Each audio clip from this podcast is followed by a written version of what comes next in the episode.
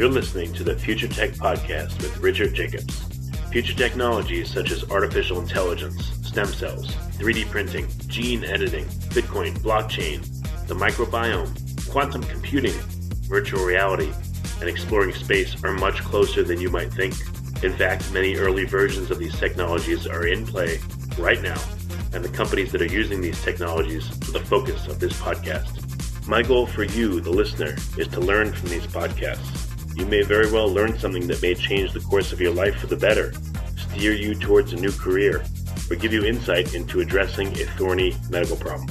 Remember, this podcast and its content is informational in nature only. No medical, tax, legal, financial, or psychological advice is being given. If you've enjoyed the podcast, please listen, subscribe, like, and tell your friends about it. Thank you.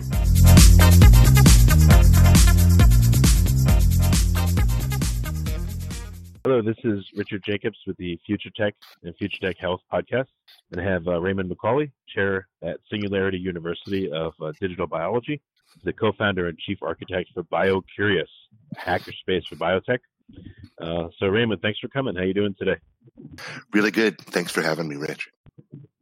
Yeah, I, have interviewed a bunch of uh, Singularity U faculty, and they have at least two lives, at least two major things going on. So, what's uh, a little bit about your background? Like, what what are you working on with Singularity, and then outside of Singularity? And it's kind of fun. One of the the big lessons that I've like personally learned from Singularity is to no longer work on one thing at a time, um, and that really suits me. So I actually started out professionally as a computer scientist and working on you know web enabling databases and stuff in the 90s and then I had had a long time interest in genetics and in nanotechnology, and I went back to school to become a biophysicist.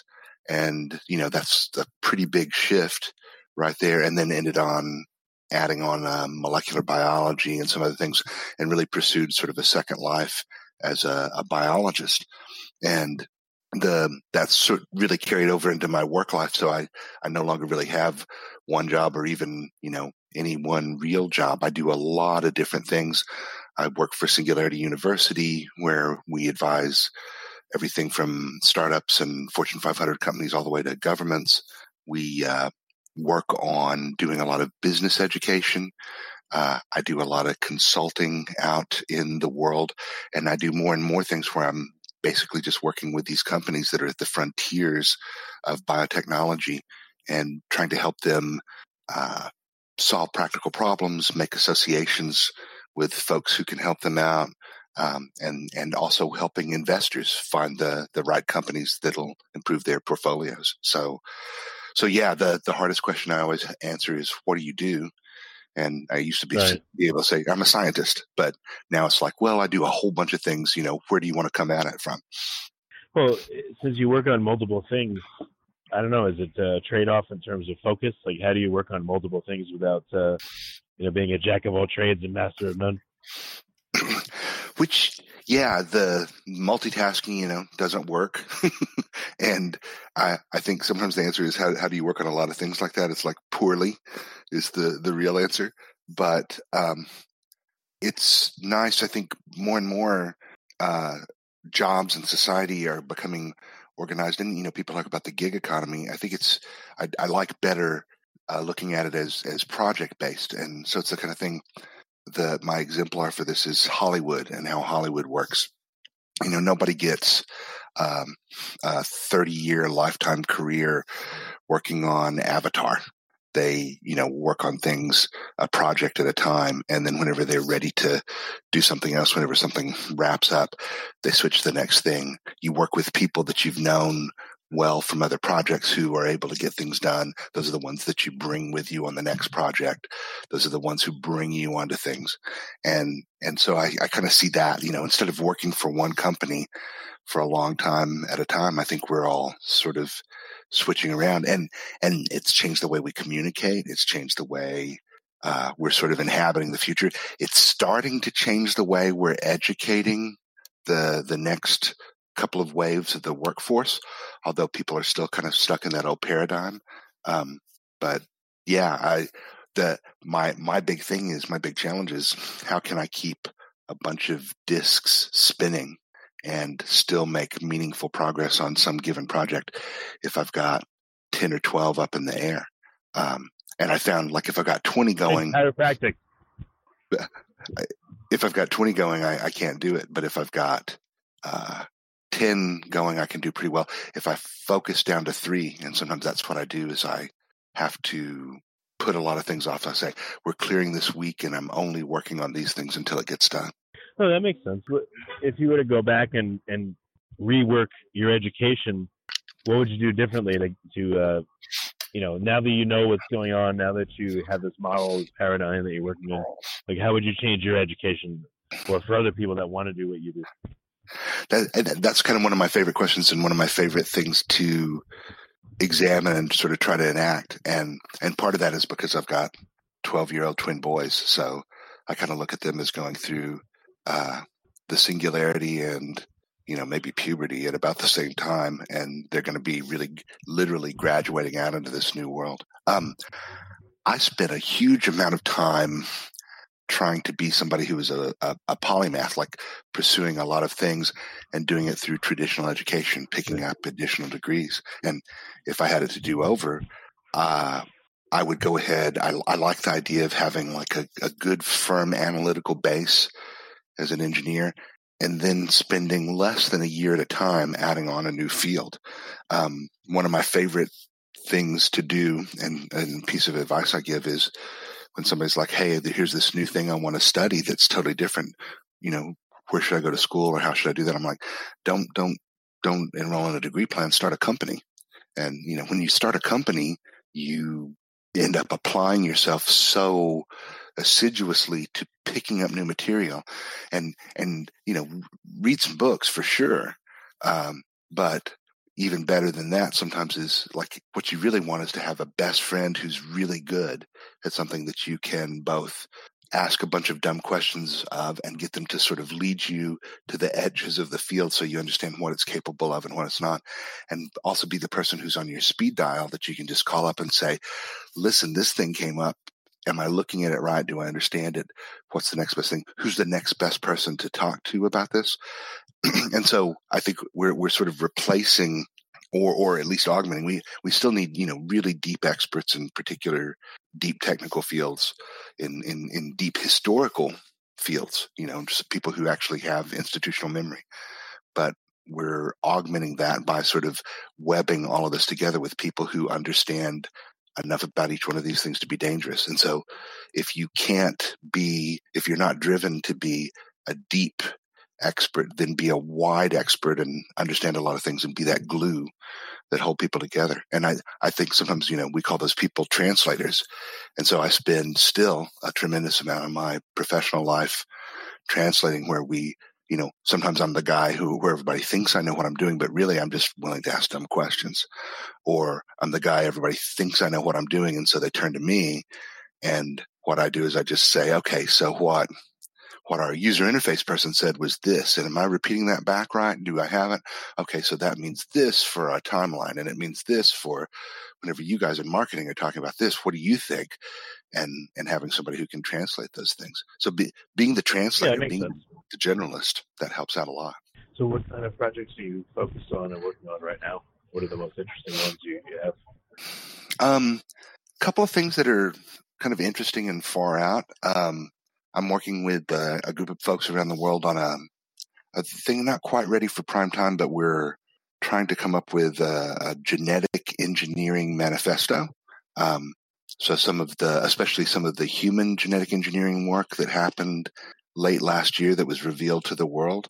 Uh, we've seen a lot of people who are sort of trying to, you know, signal in the field that they are trying to do good and not evil and, and therefore, you know, uh, we should put a moratorium on this until we've all had time to think about it. And, and we're coming back with sort of an alternative that probably the worst thing to do is just stand on the brakes and, and not do this sort of thing, but to say, Hey, what are, uh, different frameworks that we could adopt for saying, you know, here are things that should be easy and allowable. Here are things that are maybe treading on the edges of what people worry about and could start causing problems. And, you know, should we? What, what are some examples of either responsible or irresponsible genetic engineering that we've seen in, in the last year or so?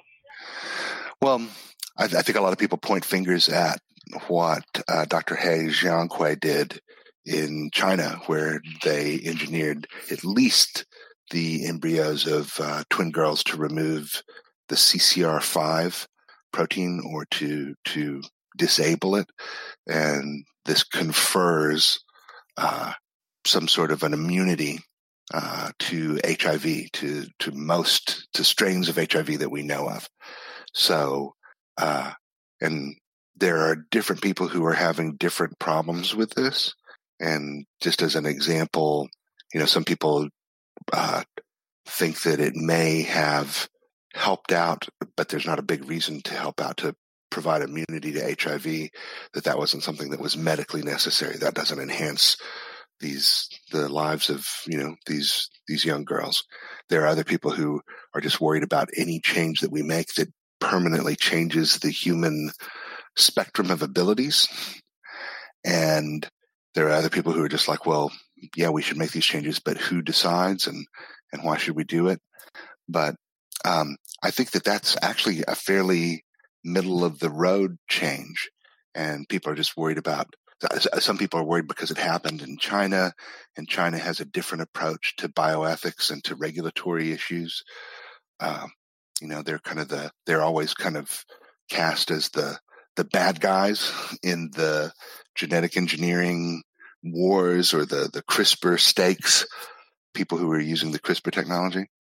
Um, the the thing I think that really is a bigger deal is, and again goes out to that, out to the real bad guy of the spectrum.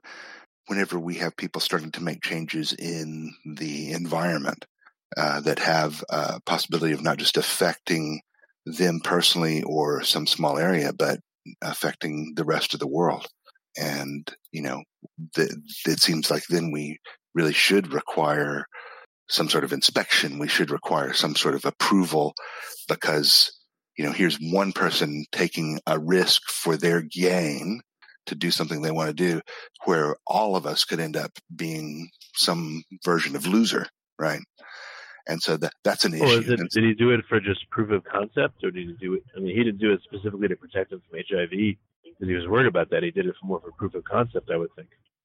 Yeah, that that seems to be the case, and it's been kind of hard to find out actually, you know, what he technically did in the lab and uh, a lot about what his intentions were. Although he published a couple of videos the day that they announced this, and it did seem to be sort of, you know, like, hey, here here's a big step forward we can do this now.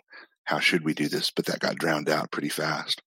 And, and some of it got drowned out, frankly, I think by scientists who were trying to do, you know, this signaling about how good and moral we are and uh, please don't make our research illegal, which I think was a little bit of a, a tone deaf approach. People were coming in and, and worrying more about disapproval. And so they were kind of saying, no, no, no, we'll, we'll build a fence around this ourselves. And it just seems to be a, a poor way to do it. Well, one of the things, and I, I hold this as a truism, um, if you start taking a technology and building big fences around it, making something illegal or unfundable, undoable in certain uh, regimes and certain regulatory places in certain countries, then what happens is you've left it open to all the countries you don't want to be working on this, all the places that are sort of the sinkholes of regulatory affairs. And that's not who we want in control of these powerful technologies. So, what do you need? A, a, a global conference and agreement and set of standards on uh, genetic engineering? Is that what you're thinking? Well, trying to come up with, you know, um, one version of that that would be fairly open and fairly workable that wouldn't hinder well, uh, real progress, but it would also. Is there? Mm-hmm. Is, there, is there even? I didn't realize. Is there even? Are there world congresses on this yet? Is there dialogue between nations and governments on this, or is it not at that stage yet? Yeah, really not at that stage. So traditional government doesn't do well in regulating any kind of high tech. Um, and the the model that we've really had, actually, for a lot of high tech and and that we've adopted for everything from machine learning and artificial intelligence up to you know war robots and uh, privacy and being able to distinguish things with social networks and and sensors and and what goes on there but all the way back to genetic engineering was actually established for genetic engineering back in the 70s there was a, a conference of scientists the Asilomar uh, conference where people who had been working on recombinant dna said you know we're getting into spooky territory and people were saying, let's call a, an, an absolute halt. And other people were like, no, no, no, it's not that big a deal. You know, one in a billion chance that this goes wrong. And other people were like, no, no, no, that's high stakes. And they all got together and spent an intense sort of uh, two or three days talking about possibilities and what practical curbs there could be on this.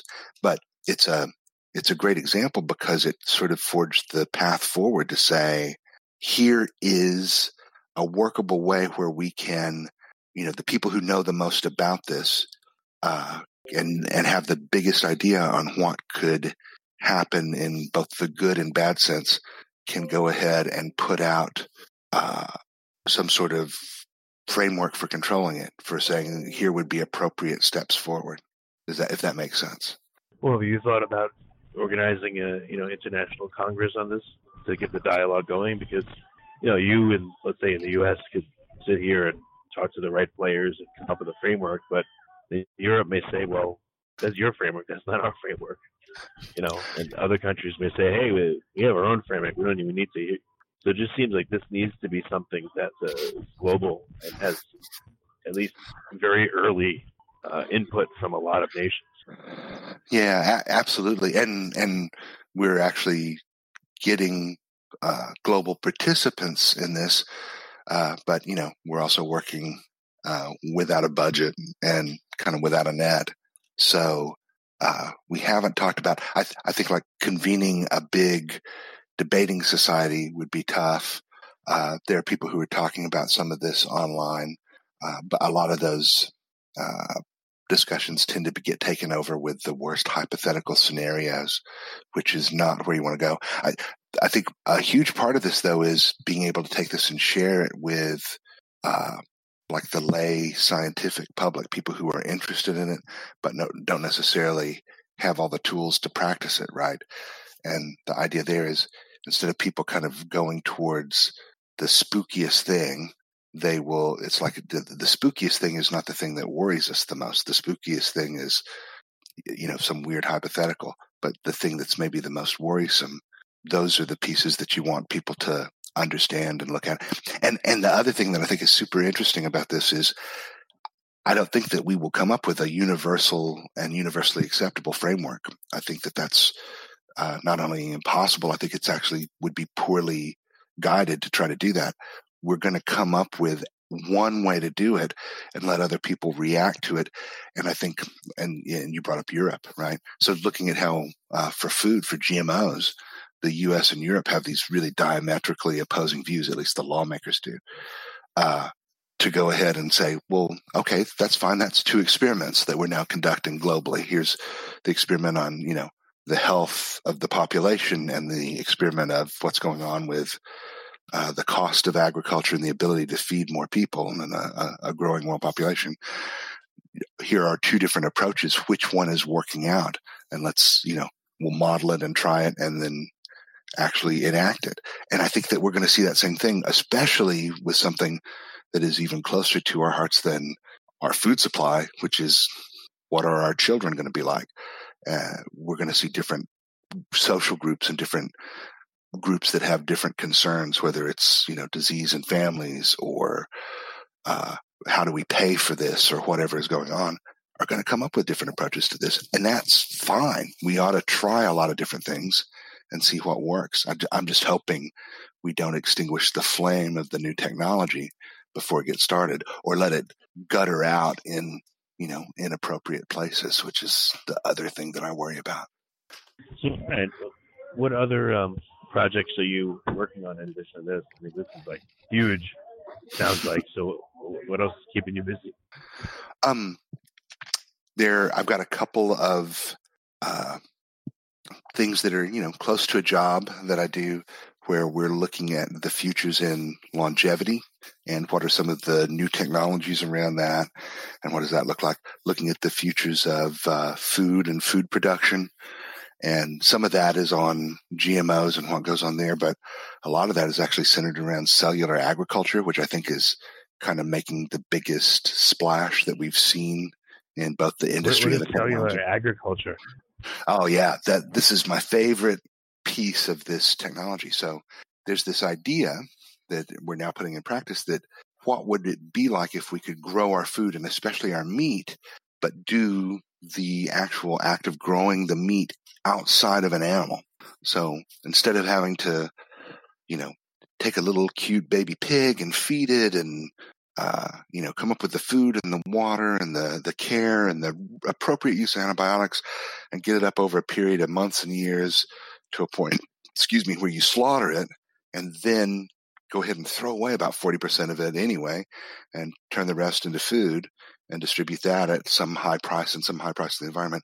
What if, on the other hand, we could just take some cells from that pig or and maybe from the pig where you know we have known that that line has produced the best tasting bacon ever and grow those cells in a bioreactor and then go ahead and once we have this large enough piece of meat of tissue harvest it and cook it without hurting the animal without doing anything that would be bad for human health and without the environmental cost of you know raising the crops and everything by feeding it uh, microbially feeding it at a different scale.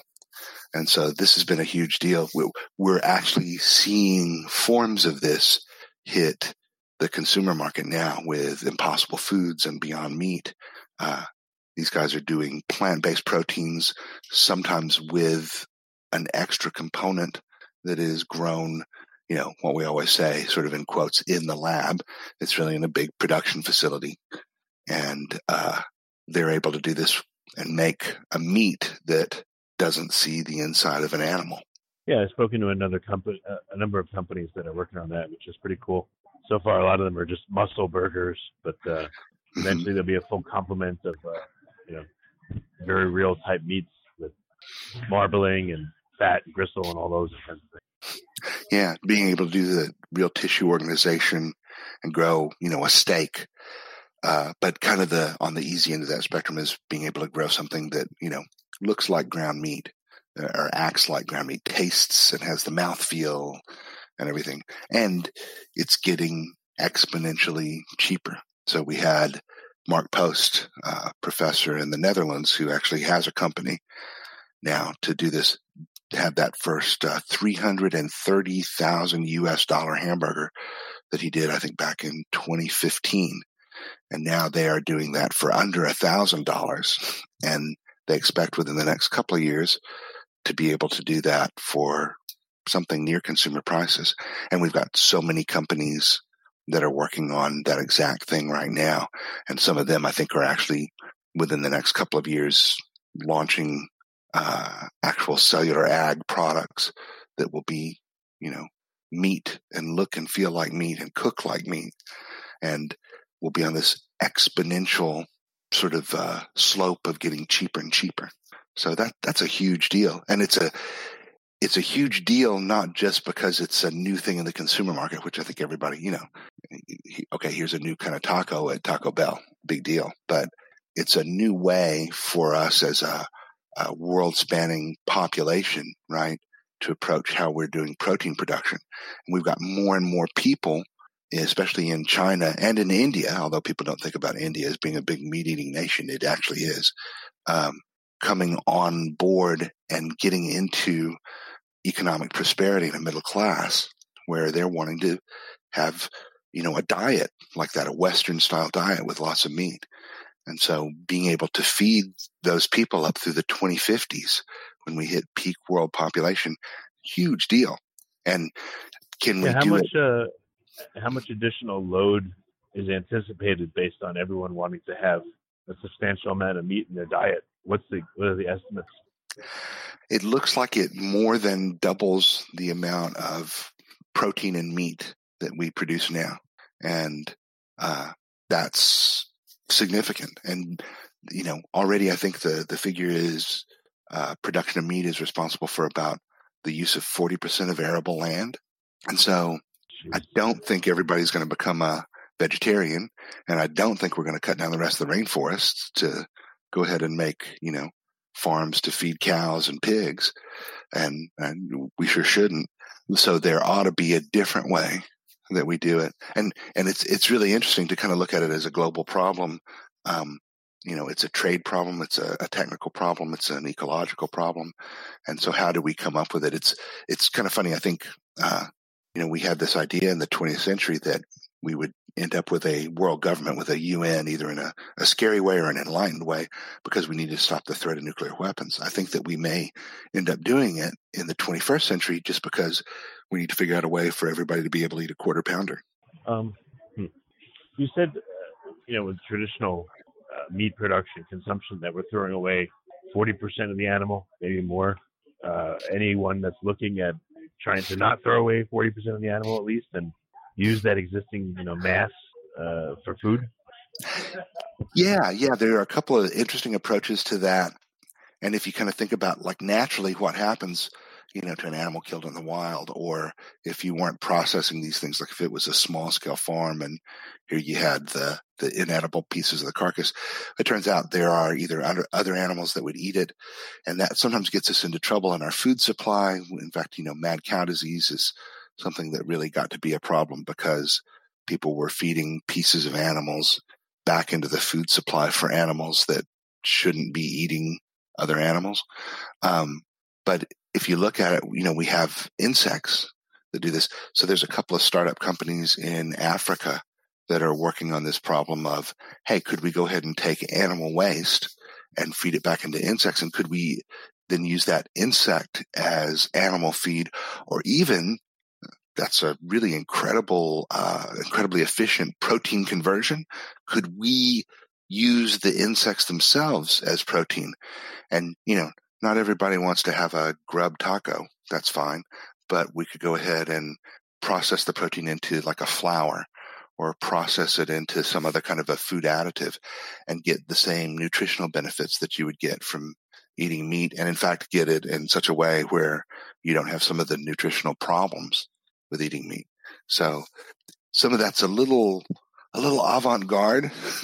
not, like I say, not everybody wants to, to add bugs to their diet, but it's this really neat way of looking at closing some of those loops where we're trying to dispose of the animals. Uh, and then one other thing that's kind of along those lines, if you look at like alternative proteins and other uses of things, um, people are like, well, we need to switch off of red meat anyway, or let's get away from fish, or let's get away from chicken and, and, and, and pork and, and beef and turn to fish. And it turns out that we actually, for about the last 20 years, have been right at the edge of capacity of wild fishing. And so different ways that we can do farmed fish, both on the land and actually in the sea, like, you know, sea going fish farms, uh, are, have actually now surpassed the amount of tons of fish that we produce from naturally catching it, what we think of as a natural catch, fishermen going out on boats. Is that is now is that deliberate because you know the uh, of the growth of the farms, or is it because also the uh, availability of fish wild caught is is falling? It's yeah, we we kind of we saw the over the last hundred years the number of fish that we were pulling out of the sea go up and up and up and up, and then in about the 80s and 90s it kind of evened out and got jagged. In fact, it went up and down because we would overfish areas and crash the populations. And then we have seen now deliberately on this smooth, really exponential curve, the amount of fish out of fish farms has surpassed that and keeps going. And some of that's got its own problems. Are those fish as healthy as the kind of fish you would get uh, versus wild caught? Uh, if we're raising them, to what extent are we, you know, having the same kind of overcrowding problems and waste problems we would have with any other kind of farm? Um, but it's it's interesting that there was just a paper out yesterday. It's kind of funny. So whenever um, we're seeing really high rates of evolution in fish that are caught out in the ocean, and people are like, "What's going on with that?" And what it is is whenever you catch fish in the ocean, you basically try to keep the big ones and throw back the little ones because it's better economically to have big fish and it's better for the fishing population to let the little ones grow up. Well, it turns out, you know, Mother Nature kind of noticed this. And so uh, the fish that are surviving are the smaller, slower growing ones. And so big fish populations in the ocean are now starting to show this trend of more fish that grow slower, which is a little harder for fishing them. But it's it's one of these unintended consequences that you know technology and especially biology are so full of. More fish that grow slower. Huh. well, and you know, if you if you you eat all the fast growing fish, taking the you're taking out the breedable or the breeding adults of the fast growers. Is that why? So they just can produce less offspring. yeah, yeah, you know the the it's a, the big delicious animals are always the first ones to go extinct if you look at it that way and and now we're actually seeing that over even the last 20 years but over the last probably 100 years in the oceans with good intentions people were throwing back the little ones and keeping the big ones and that didn't didn't always mean they were throwing back the immature ones and keeping the post mating adults. It just meant we were doing an artificial selection for you know letting the small ones live and so they're making more small ones. What about a program where you're, I know you're going after a certain species, I was say mackerel, um, and you're farming mackerel, and then every time you fish mackerel, you know, wild caught, you throw in uh, X number of farmed ones to try to make up for breedable adults or breeding adults back into that same area you fished them out of. You think that would work, or is that just kind of a, would make a mess by doing that? no I, th- I think that that's like that's a worthy way to to try to correct the imbalance other kinds of engineering other kinds of or like you know honing that selection where you do select fish that are past i don't know do fish different fish have a breeding age that's that's going further than my uh, knowledge of fish reproduction stretches so. But yeah there i mean there ought to be ways to do this but it, it's just uh, it was an interesting thing which i think will affect how we eat in the future right? And this was just published in the last week. And and i thought it was interesting you know it's it's something in a five minute conversation we can kind of come up with like wow oh of course that would be how that would work and why haven't we worried about that before and now what do we do about it?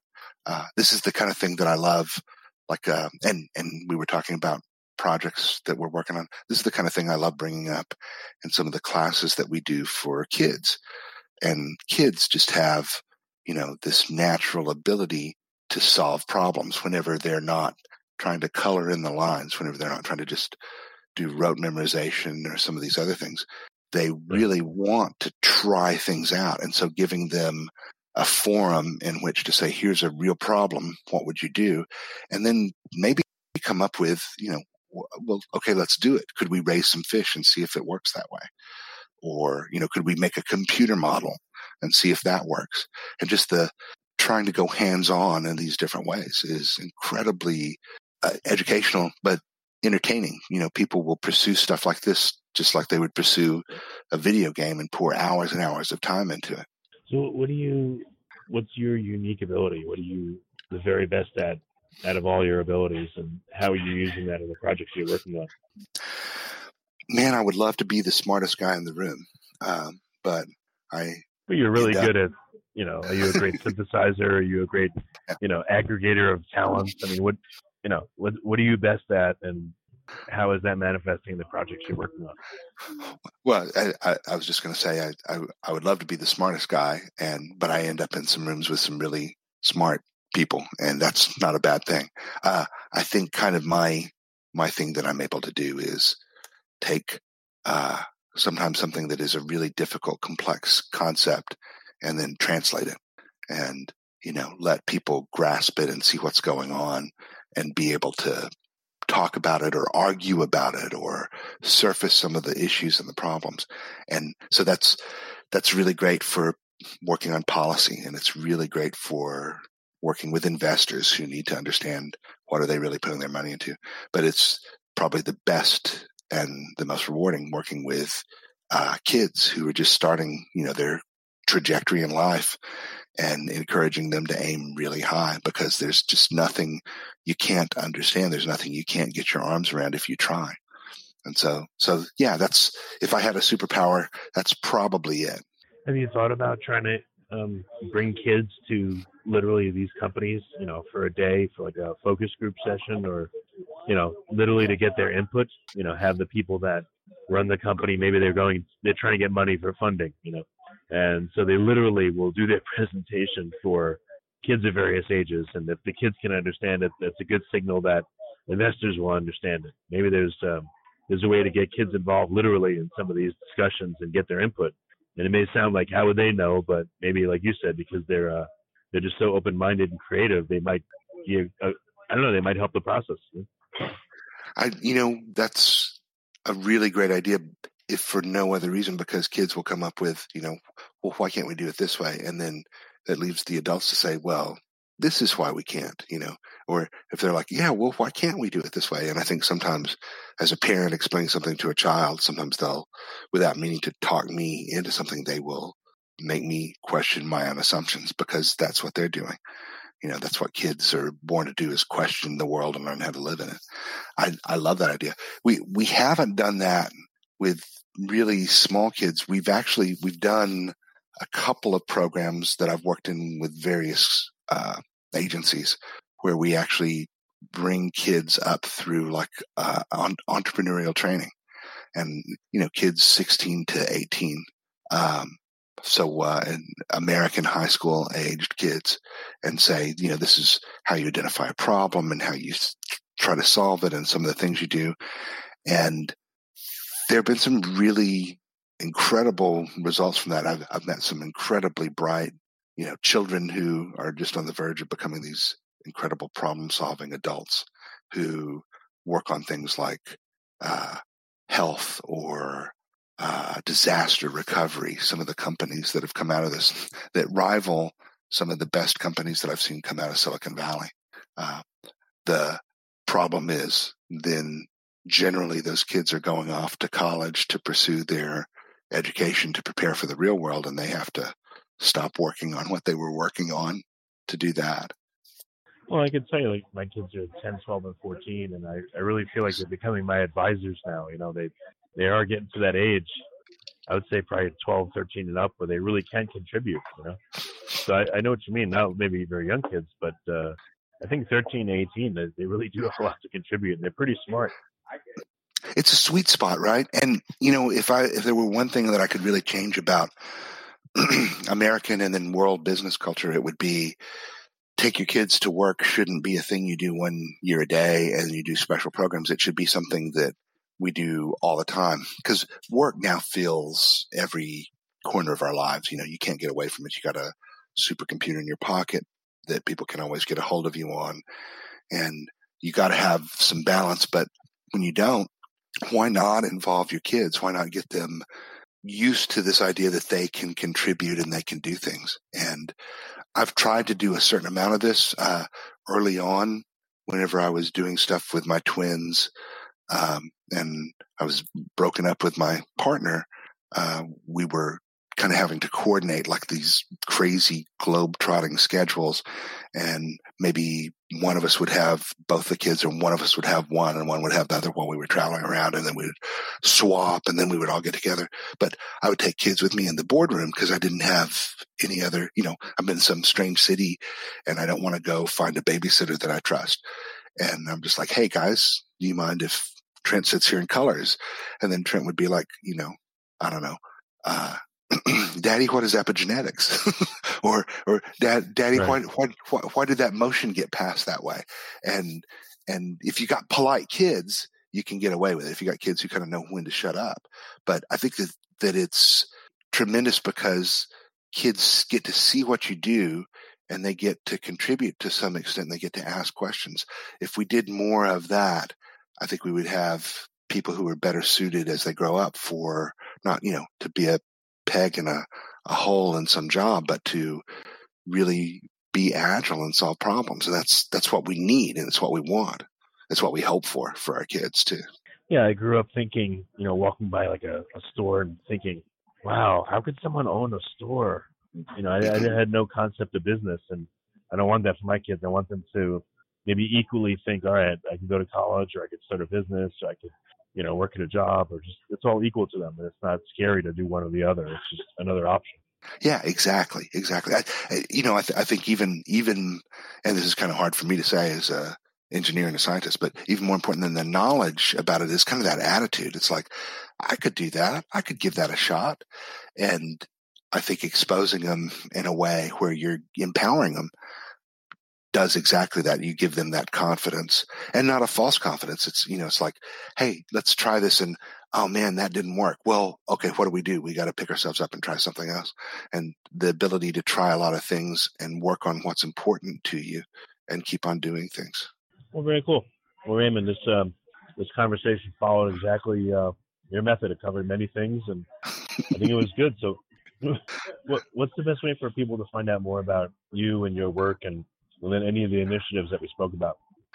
Um, I well, as you can probably tell, I love talking about the things I love talking about. So, anybody who wants to reach me or learn more about it or ask any questions, find me probably on LinkedIn is the easiest way and I'm I'm one of the prominent Raymond McCauleys, and so it's not hard to to find me there.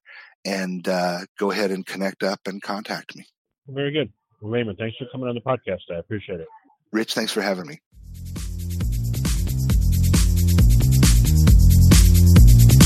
You're listening to the Future Tech Podcast with Richard Jacobs.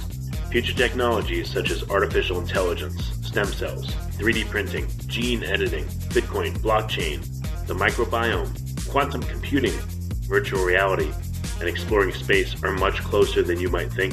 In fact, many early versions of these technologies are in play right now, and the companies that are using these technologies are the focus of this podcast. My goal for you, the listener, is to learn from these podcasts. You may very well learn something that may change the course of your life for the better, steer you towards a new career, or give you insight into addressing a thorny medical problem. Remember, this podcast and its content is informational in nature only. No medical, tax, legal, financial, or psychological advice is being given. If you've enjoyed the podcast, please listen, subscribe, like, and tell your friends about it. Thank you.